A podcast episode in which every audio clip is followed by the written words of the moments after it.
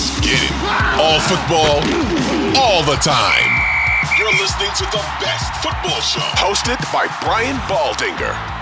Well, hello, and welcome to the best football show. I'm Brian Baldinger. I'm your host here. I'm here every day at Baldy NFL. Come find me on your your free Audacy app, wherever you download those things, push like, all the kind of good stuff. You know, you can find me on Twitter and X and Threads and Instagram and YouTube, all that stuff. But like this playoff time, and so it's uh, you know it's time to really concentrate on these these last eight teams that are still standing.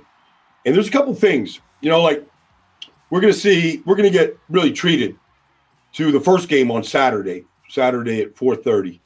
Um, Houston will visit Baltimore, the number one seed, and we all watched what Houston did to Cleveland, which was alarming. How good CJ Stroud was in that game against a really good defense. And all that might still be on the table against the Ravens' number one defense.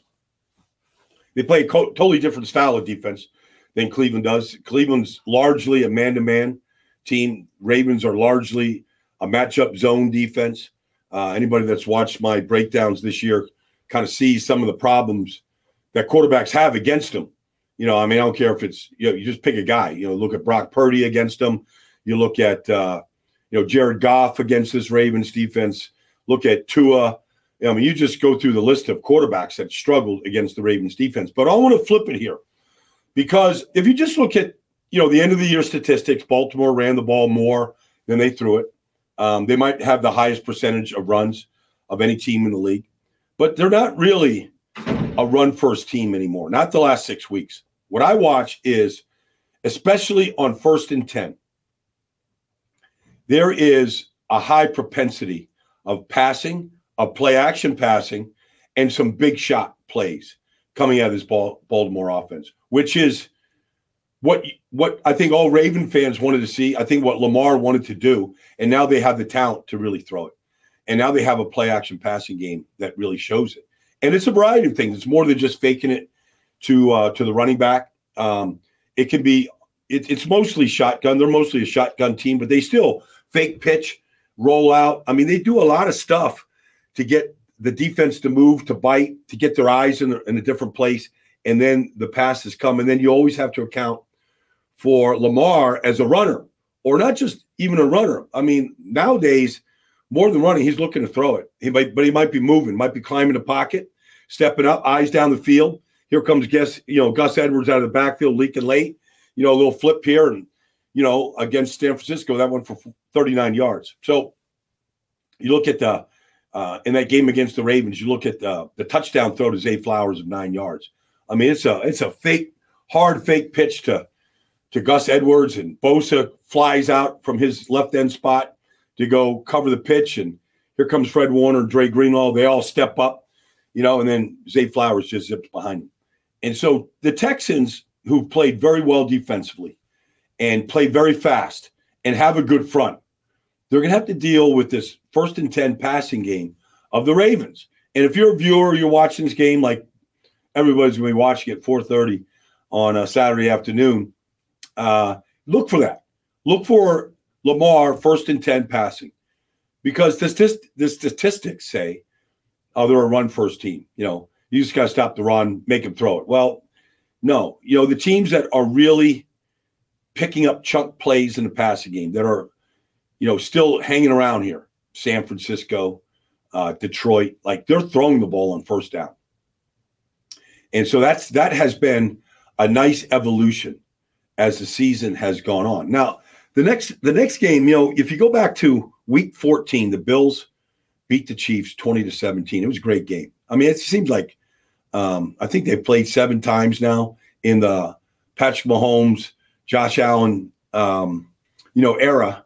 I think they've played seven times, and it seemed like most of the games are three point games. Obviously, the overtime game two years ago, um, walk off, you know, touchdown in overtime, um, kind of breaks that up a little bit, 42 36. But, you know, it's interesting because we all watched Josh Allen go 52 yards last week against Pittsburgh, and he has run the ball a lot in week 18 and week you know, week 18 against the Dolphins to get to the playoffs and then in the playoffs against Pittsburgh. So he you have to account for Josh Allen as a runner. oh, he's he's an elite runner. Mahomes is as well. But it's interesting the week 14 game, what Steve Spagnuolo did to try to bottle Josh Allen up. Now he had eight runs in that week 14 matchup for 32 yards. Uh, he had a long run of eight and he had a touchdown run of six yards. But otherwise, it really, he really had very little impact running the ball, whether it was design runs or, you know, quarterback keepers or short, you know, short yardage sneaks, that kind of stuff.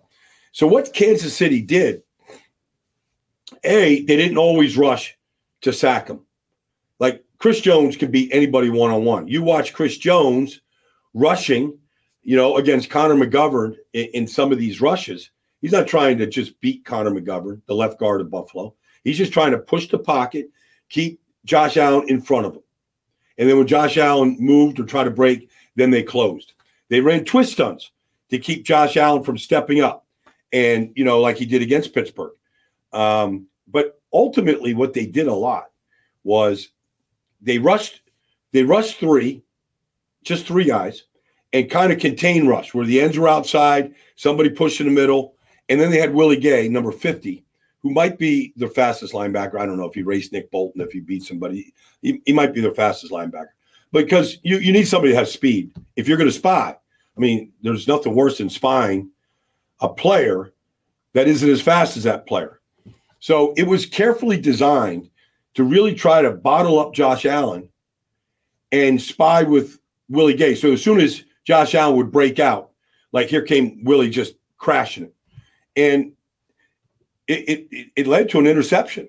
You know, Chamarri Cochran, he he got an interception in that game because of an errant throw of Josh feeling the pressure, throwing across his body into the middle of the field, and uh, Chamarri picked it off.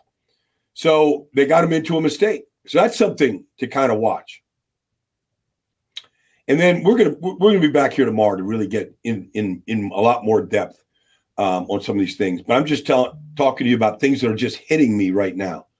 And then we all watched Tampa just blitz Philadelphia silly on Monday night to advance to play Detroit, and they played Detroit back in Week Six, um, and they got beat. They got beat pretty good that day. But you know, Tampa's a different team. Detroit's a different team. You know, it's just a game to go look. But if you look at last week's game, Tampa, like they came after Jalen Hurts in the Eagles' pass game, and even, even in the run game too. They blitzed them relentlessly, and they had great success.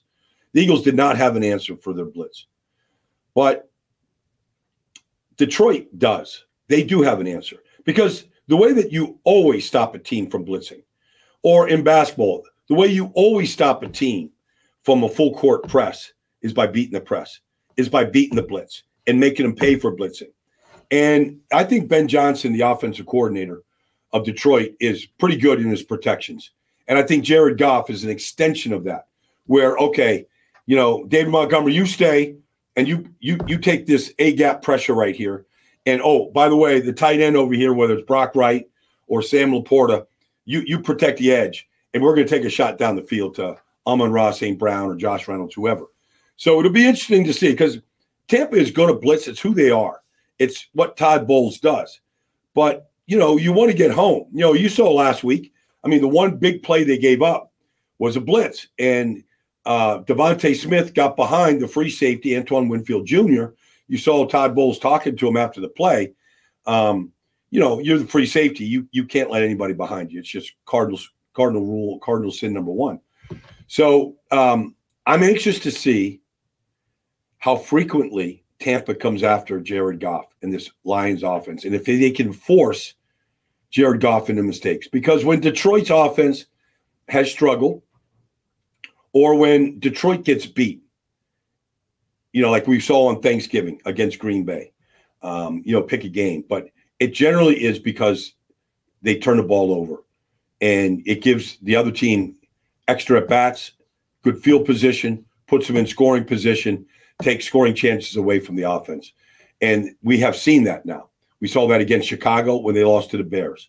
Uh, we saw it against Green Bay when they lost on Thanksgiving. So you know, Todd Bowles in Tampa knows this.